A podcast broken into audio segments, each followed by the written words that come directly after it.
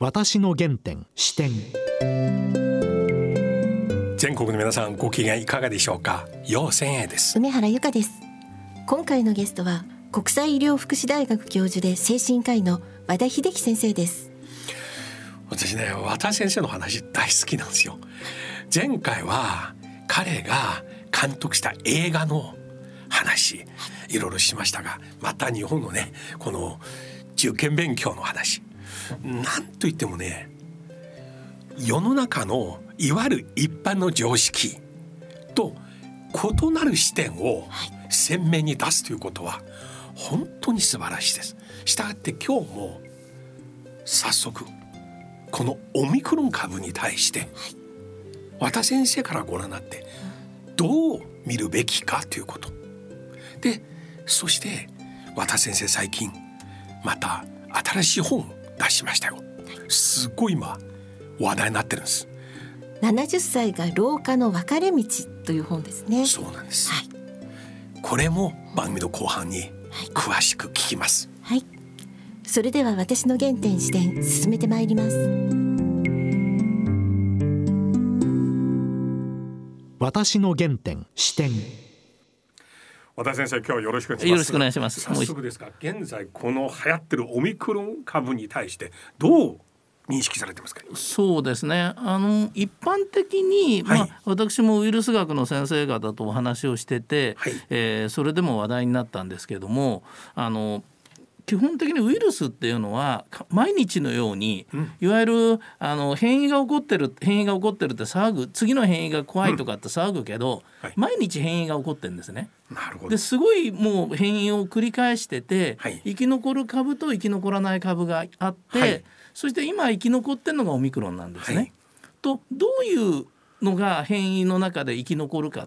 でどういうのがまあまあ淘汰されていくかっていうと結局その宿主を殺してしまうとね宿宿主って言うんですけど、その宿主を殺してしまうと生き残れないわけです。自分も死んじゃう。自分も死んじゃう。人間の細胞の中しか生きられない。そうですそうです、はい。おっしゃる通りです、はい。それでじゃあ今度は仲間を増やした方が生き残れますので、はい。感染力が強い方が生き残りやすいんですね。はあ。そうするとウイルスっていうのは変異を繰り返している中ではい。次に生き残る株次に生き残る株ってあるんですけど、はい。一般的には次に生き残る株の方が、はい。毒性は弱くなる代わりに感染力が強くなるんですよ。なるほど。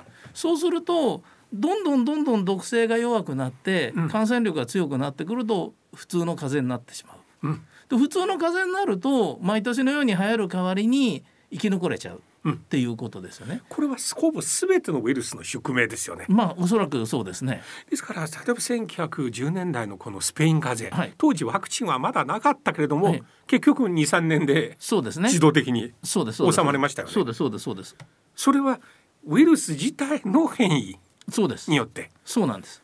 まあもちろん人間も免疫をつけていくんだけども、はい。それ以上にやっぱりウイルス自身が生き残るために変異をしていくうん。っていうそのウイルスの特性によると思うんですよね。うん。だからそのそうすると今回のオミクロン株っていうのははい。はい。かなり最終段階というか、はい。ただの風邪に近づいてるはい、ということなので、うん。やっぱりそれなのにどこまで規制をするかっていうのはやっぱ考えないといけないと思うんですよ。はい。というのはそのオミクロン株だって死者も出てる重症者も出てるってよく言うんだけどもはい。我々僕あの本業が、まあはい。今日話題になると思いますけど、はい。高齢者を専門としているんですね。はい。で毎年ままあだから大体まあ本当に、はい。えーまあ、一一日に大体50人ぐらい高齢者見てるはい。わけですよ。はい。そうすると高齢者の方っていうのがやっぱ冬場になると亡くなる方がいると。はい。でそれはどうして亡くなるかっていうとやっぱ風邪ひいたらはい。そのまま寝込んじゃったとか、はい。風邪をこじらして肺炎になっちゃったはい。ということなんですね。はい。で風邪の場合はこれあのーあ風邪で肺炎になることって基本的になくてはい。風邪をこじらせると免疫力が落ちて普通のばい菌で再肺炎になるのでその死亡診断書に風邪って書かれることってまずないんですよ。なるほど。だけど肺炎って書かれてるけど実際はもともと風邪をひいてはい。それをこじらして死ぬと。なるほど。でコロナの場合は今のオミクロン株は実は肺に届くことがあんまりないんですけどもそうですね。前はウイルスがそのまま肺に届いたものですから、はい。うん。そのコロナで肺炎になって死んじゃうってことがあったわけですけど、今回のオミクロン株はほとんど風邪と変わらなくて、上気道にまでしか届かないことが圧倒的に多くて、うん。肺にまで届くことはあんまりないんですね。うん。で風邪も風邪はまあまず肺にまで届くことはないんですけども、その代わり風邪もこじらしてしまうと肺炎になっちゃうと。うんいうことなので結局多分風邪で毎年ね死ぬ人って12万人いるってことを考えたら、うん今のオミクロン株の方がむしろ風邪よりも弱いぐらいだと思いますね。死亡率はそうです。ああなるほど。で現実には日本で1年間インフルエンザの感染者どのぐらいいらっしゃいますか？インフルエンザは、まあ、例年900万人から1000万人と言われてますよね。とワンシーズンで900万人ってことはほ1ヶ月300万人の感染者ですからそうです1日10万人ですよ。なるほど。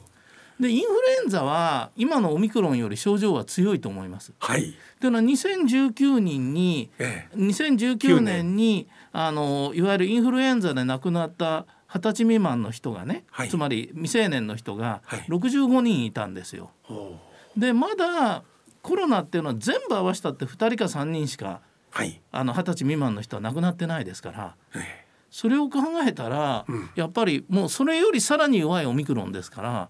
まあ、子供には全然安全だし、うん。あと高齢者だって、うん。まあ普通の風邪でも毎年12万人亡くなってるのに、うん。まあオミクロンがいくら怖いって数十人の単位しか亡くなってないわけですから、うんそれはなあの他のコロナのも合わせたらちょっとあるのかもしれないけどそれにしたって一桁か二桁少ないぐらいの数しか亡くなってないってことですよねなるほ。ど私のねカリフォルニアにいらっしゃる友人がもうほん毎日あの私に現地の情報を送ってきまして、はい彼自身も考え変わりまして特に一昨日は彼が私に送ってきた記事はカリフォルニア大学サンフランシスコ分校の有名な内科の大御所の方、はいはい。この方全米で大変有名でかつてあのートランプがマスクつけなかけなくていいって言った時に彼は必要だと呼びかけた人、うんうん今彼がもう先頭に出てこのオミクロンもらっていいよと、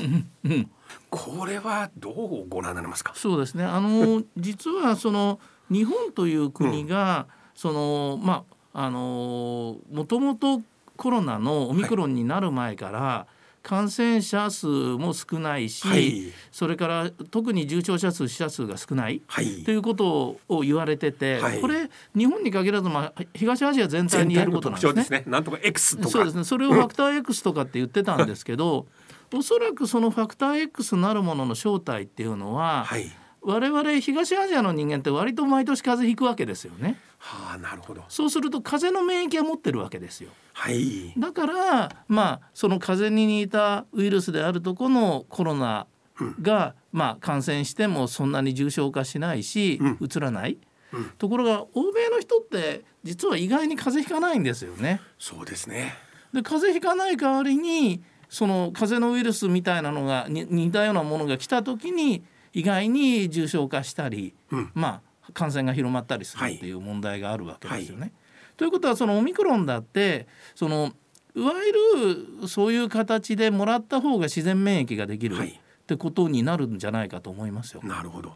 あの私ね最近読んだ論文の中で私自身が文系の人間ですけれども、二つ非常にね印象的一つはあのいわゆるファクター X、うん。で確か名古屋大学のチームの研究、結局東アジアの方の腸内環境あそうかもしれないですね。の中にはこれに対するん。抗体を持つことが分かりました。もう一つは東大医科学研究所、うんでデルタ株と比較して、うんうん。やはりコロナウイルスの特徴つまりこのスパイクが人間のうん。細胞のタンパク質と結合することによって重症化、すね。そして固まって肺に入る。うん。でこれを見たらあのデルタ株持ってるん。スパークの先に持ってる重要なタンパク質の一つはオミクロン持ってない。そのために肺に入らない、うんうん。そしてこの辺に喉のあたりにとどまるそうですね。で電子顕微鏡で見て塊になってないんですね、なるほど。でこういったことはもしかや僕ねすごい世界で初めて日本のね、うん発見ですね。うんまあ優秀ですよね。ええ今まで現象はみんな言ってますよ。うんで原因はこれ大きいですよ。そうですね、ええでも少なくともそういう形で進化したおかげでね、はいあの、うんいわゆるまあ宿主を殺すこともないし、うんあるいは宿主が重症化しないと外に出てってくれるから、感染力が広まるわけですね。はい。あともう一つはその上気道にいた方が人には移しやすいんですよ。なるほど。肺にまで入ってしまうとかなり遠い距離を飛ばないと外に出ないからね。うんだからいいわゆる人に移しやすい形を取ったのでいわゆる繁殖力がすごく強いだから非常に言うまあ他の株がまあもうダメになってしまってオミクロンばっかり流行る、うんみたいになってるわけですからこれもウイルスから見ると進化なんですよ。なるほど。いやこのままね振り返ってみると最初武漢その後、アルファ、うん。デルタ、うん。ここまで来ましてアメリカの友人も言いまして客観的な結果としてうん。2つうん。確認できる、うん。一つはデルタをワクチンよりもいち早く追い払ったの、うん。うん。オミクロンであす。そうですね。でもう一つは代わりに無症状と軽症という、軽症という形で抗体を持つようになった、そうですね。この2つの結果否定できないですよ。否定できないです。うん。だからだからまあおっしゃるように もらった方がいい。っていうのは実はそのまだ RNA ワクチンメッセンジャー RNA ワクチンの安全性って長期的な安全性はまだ分かんないんですよ。そうか。だからその短期的な安全性短期的な安全性だってうん。日本でもうすでに1500人亡くなってるわけですからあのワクチンを打った後ねこれ例年インフルエンザのワクチンを打った後亡くなる死亡報告って大体10例ぐらいですから。そうですか。だからあのけまあ9,000万人打って1,500人だからはあ。少ないっちゃ少ないんだけど、うん。やっぱり完全に安全かどうかわからないし、うん。あとその5年後10年後の安全性だって本当のところは分かってないわけですよ。はい。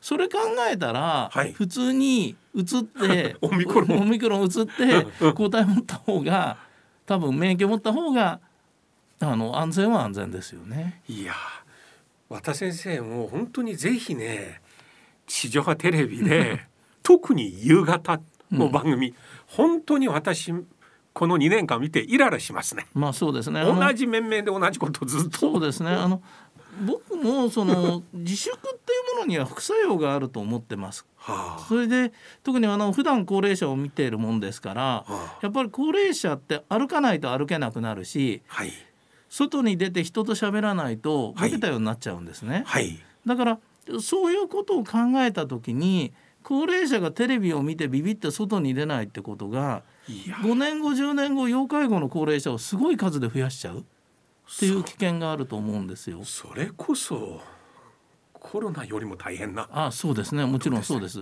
はあというのはおそらく今要介護高齢者って500万人ぐらいいるんですけどもこんなに自粛が2年3年続いちゃうとおそらく200万人ぐらいはそれが増えちゃうと思うんですね。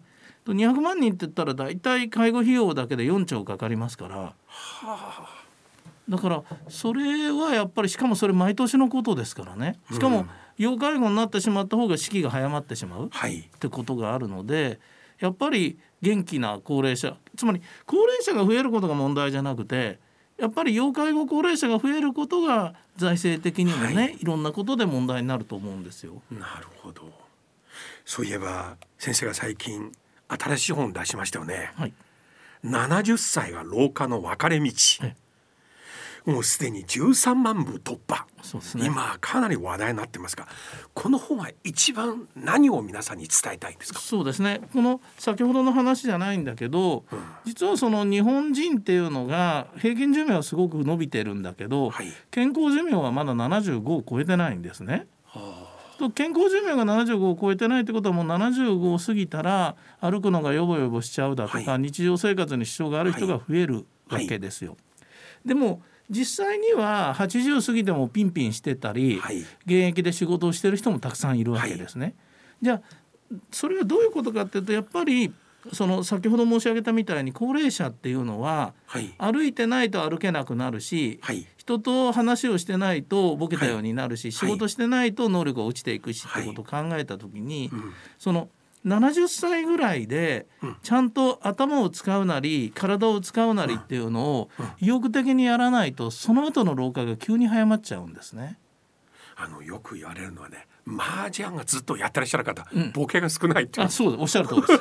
脳がね。うんコミュニケーションも。そうです。コミュニケーションも取るし脳も使うし意欲的。あとねあの麻雀がいいのはあの人間っていうのは難しい本を読んでてもねはい。側頭葉って脳の中で、はい。まあ、言語を使うところしか使わないと、あー。あるいはその数読って数学のパズルみたいなのをやってても、はい。頭頂葉しか使わないんですね。はところがあの麻雀っていうのはよすよ常に手が読めるんだったら麻雀なんてつまんないわけですから、はい。予想外のことが起こる。で予想外のことが起こると 今度は前頭葉っていうのが活性化するんですよ。でその前頭葉が活性化している前頭葉が若い人が脳が若いわけで前頭葉が若い人の方があの意欲もあるしクリエイティブだし感情のコントロールもいいしやっぱりその前頭葉を鍛えるためには麻雀とかいいと思いますよ。なるほど前頭葉が常に活発にええ動くそうですね。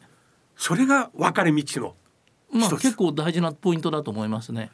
で結局その日本人ってうん意外に前頭葉を使わないですね。だから前例踏襲がすごい好きなわけですよ。ああなるほどそうすると使わないんだ使わない。だからやっぱり気に入らなくてもはい。野党が政権取って予想外のことが起こった方がはい。前頭葉は使うわけですよ。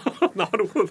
だからその例えば食べ物屋さんでももうこれも40代からその前頭葉の老化って始まるんだけどもその前頭葉の老化が始まりだすとねうん。行きつけの店しか行かないとかさはそれとか同じ著者の本しか読まないとかさはいはい。そういうことになりがちなんですね。ああでやっぱり日本の場合何がまずいかって例えば大学教育とかでもはい。教授と喧嘩したりですね、はい。議論したりすることってあんまりなくて、はい。教授が教えてくれた通りのことを書いてると優がもらえるはい。みたいな教育ですから、はい。そうするとあんまり前頭葉は使わないですよね。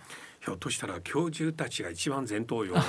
早く使わないグループかもしれませんええね。もう30代頃の結論をずっと学生年々変わってるけどもん彼がずっと同じことを言そううそうおっしゃる通りです。だから日本人っていうのはそのずっと同じことを言い続けてる。だからやっぱりその中国を批判するのはいいかもしれないけど、そのやっぱり自分たちも変わらないといけないっていうのは考えないといけないと思いますよ。うんなるほど。この前頭葉をしちょっと活発な状況刺激を常に受ける状況にするには方法としてどんなのがあり？そうですね。だからやっぱりできる限り意外性を求める暮らしをする。意外性を求だめる。から例えば普段行ったことのない店に行くだとかああるいは女の人だったらこれまで使ってない食材を使ってあ。新しいレシピでご飯を作るだとか、ああそういうことですよね。はい。だからほんのちょっとした工夫でいいんですよ。はい。だけど意外性がないはい。毎日、つまり毎日同じ道で帰るうん。同じところでご飯を食べる、はい。そして同じようなものを食べてるとかっていうんであるとこう前頭葉老化するし、はい。あるいはそのせっかく難しい本を読んでても、はい。同じような主張の本ばっかり読んでるとやっぱり前頭葉老化しちゃいますよね。なるほど。いやあの私ぐらいの今ね60過ぎてよく MRI 検査とはいはいはか行きますが、そしてちょっと縮んだりまあとかしますかとか、これは自然現象として全員起きますよね。全員起きます。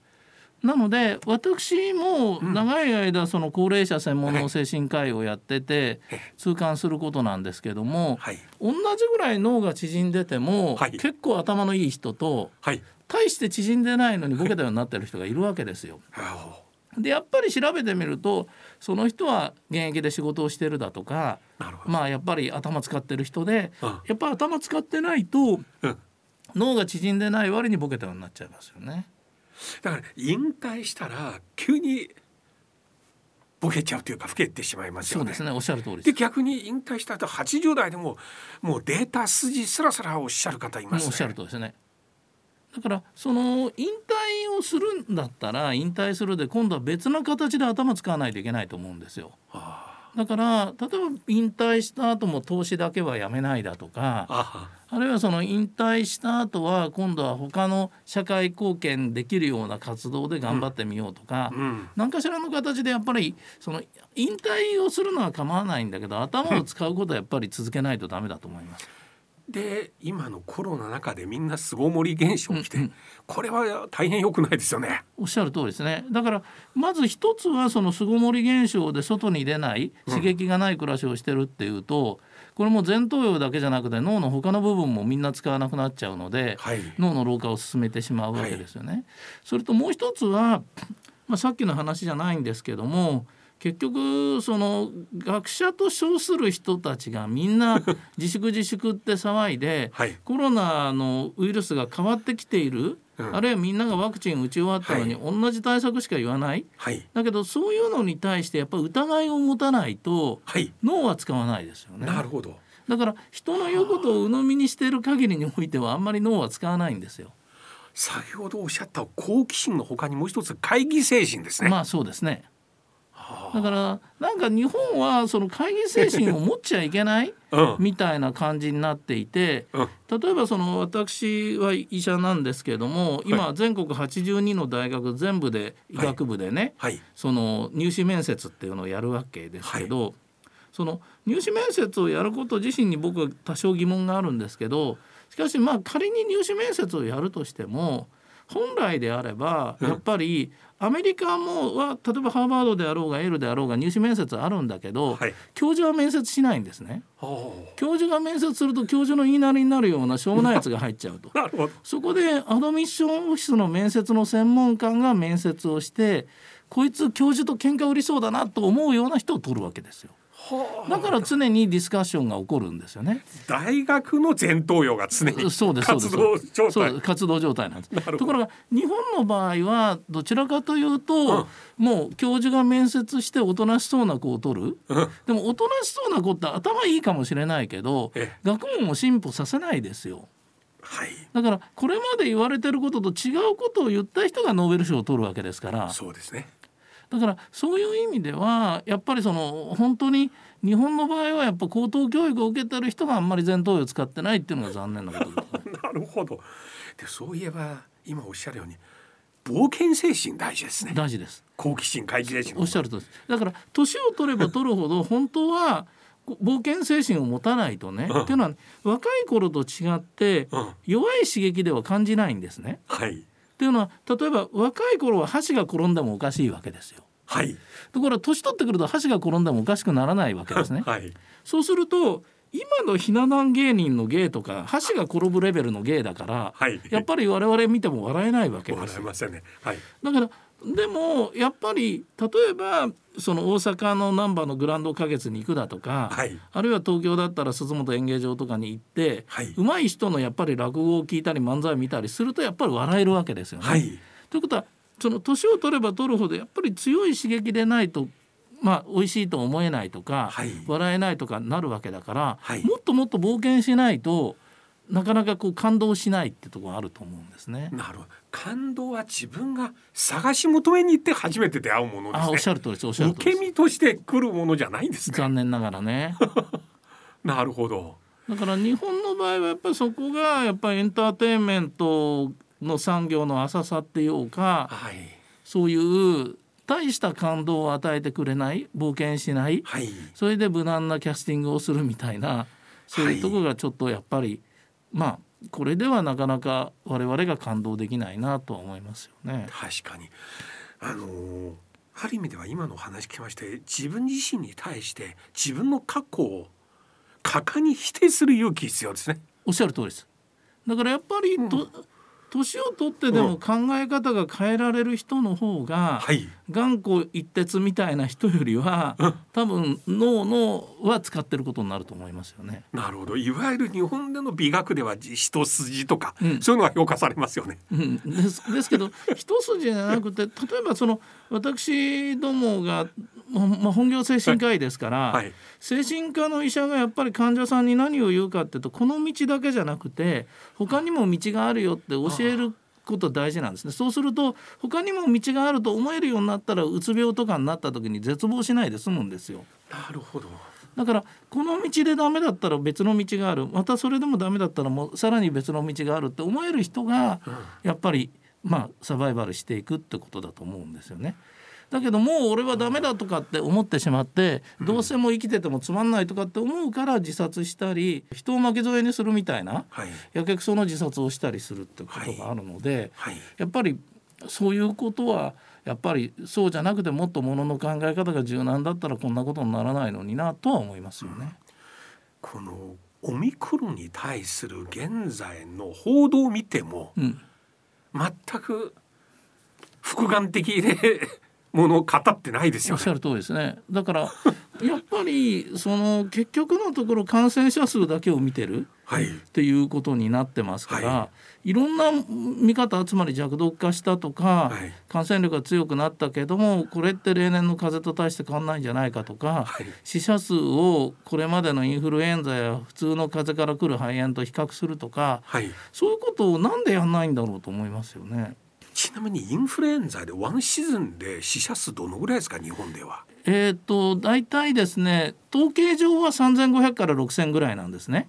これはどういうことかっていうとインフルエンザの場合は風邪と違って直接死因になるのではいそのそのぐらいの数が出るんですけど、はい。やっぱりインフルエンザをこじらしてとか、はい。インフルエンザこじらして肺炎になっちゃったとか、はい。インフルエンザこじらして他の病気になっちゃったっていう人も合わせたら1万人から1万5千人。ああなるほど。だからコロナがだいたいおよそ2年間で1万8千人ですから、はい。インフルエンザの方がむしろ多いぐらいですよね。なるほど。どの角度から見ても少なくともオミクロン株においては。はい。もう全然完全にインフルエンザ。インフルエンザよりは弱いですね。それなのに例えば今感染症法では2類っていうのになってるもんですから、SARS と同じです。そうですよ。それは。だからもう全然致死率が全然違うのに2類だから例えば濃厚接触者まで仕事ができないだとかあるいは保健所がパンクしちゃうだとか、もうめちゃくちゃな状況になるわけですよね。あと、はい2類の場合は医者が見れないと思ったら断ることできますから、はいだから医療逼迫が起こるわけですそよね。うですね実は我々自然界の中で人類の歴史何十万の中で常にウイルスと共に生きてきましたよねおっしゃる通りです。至る所さまざまウイルスありますよねそうですそうですそうです。で今がん治療でウイルスを使って脳腫瘍うん。ねウイルスそういう意味もありますよね。いやだからウイルスっていうのはだって例えば物を運ぶ作用もあるわけだし、はい。実質その iPS 細胞とか作る時だってそれに似たようなことをやってるわけですからもうそのウイルスっていうのは要するにいある種の遺伝情報を運ぶものですからね。だからあのーもちろんいろんな形で人類と共生してきているし、怖いものもあれば怖くないものもあるんですけど、ただ全般的に見ると怖いものがだんだん怖くなくなってきて、はい。みんな人類と共生するようになってきたというわけですから、そのコロナがいつ収束するかって言ったら、はい。やっぱり思いっきり弱毒化してはい。感染力が弱くなって、普通の風邪になって収束するっていうパターンは十分考えられたはずなんですね。いやー今日お話聞きまして私自身が今聞かな前頭葉がねすごい刺激を受けて それは嬉しいですね。これからですね今日早速先生のこの70歳が老化の分かれ道この本を今はい。日一気に読みたいと思いまあすどうもありがとうございます。今日本当にどうもありがとうございました、もしよければまた近いうちにねもう一度はいぜひお話聞きたいと思いますが、はい。よろしくお願いしはい、ます、よろしくお願いします。いや田先生の話聞いてもうはっきり言って痛快ですね、こういう話はもっと地上波テレビで自由に語っていただきたい、ね。ウイルスというものに対するすでに人類が知ってる知識に基づいてそしてコロナウイルスこの武漢そしてアルファデルタここに来てオミクロンずっと変異してきました。そして変異した結果毒性は強くなったのか弱くなったんでしょうか。感染力強くなったことはイコール毒性が強いことでしょうか。こういったことを現実のデータを見た上で語るべきですね。それが科学です。先生もね好奇心とともに会議精神が必要とおっしゃっていました。冒険精神はい。会議精神はい。好奇心それを持って前頭葉を活発にする。情報を鵜呑みにしない。そうなんです。感動は自分で探しに行く。私も今夜から実行します、はい。それではここで皆さんにお知らせがあります。和田先生の著書70歳が老化の分かれ道。若さを持続する人一気に衰える人の違いこちらの本をリスナーの皆さんにプレゼントいたします。ご応募は番組のホームページからお願いいたします。それではそろそろお時間です。お相手はようせんえと。梅原由香でした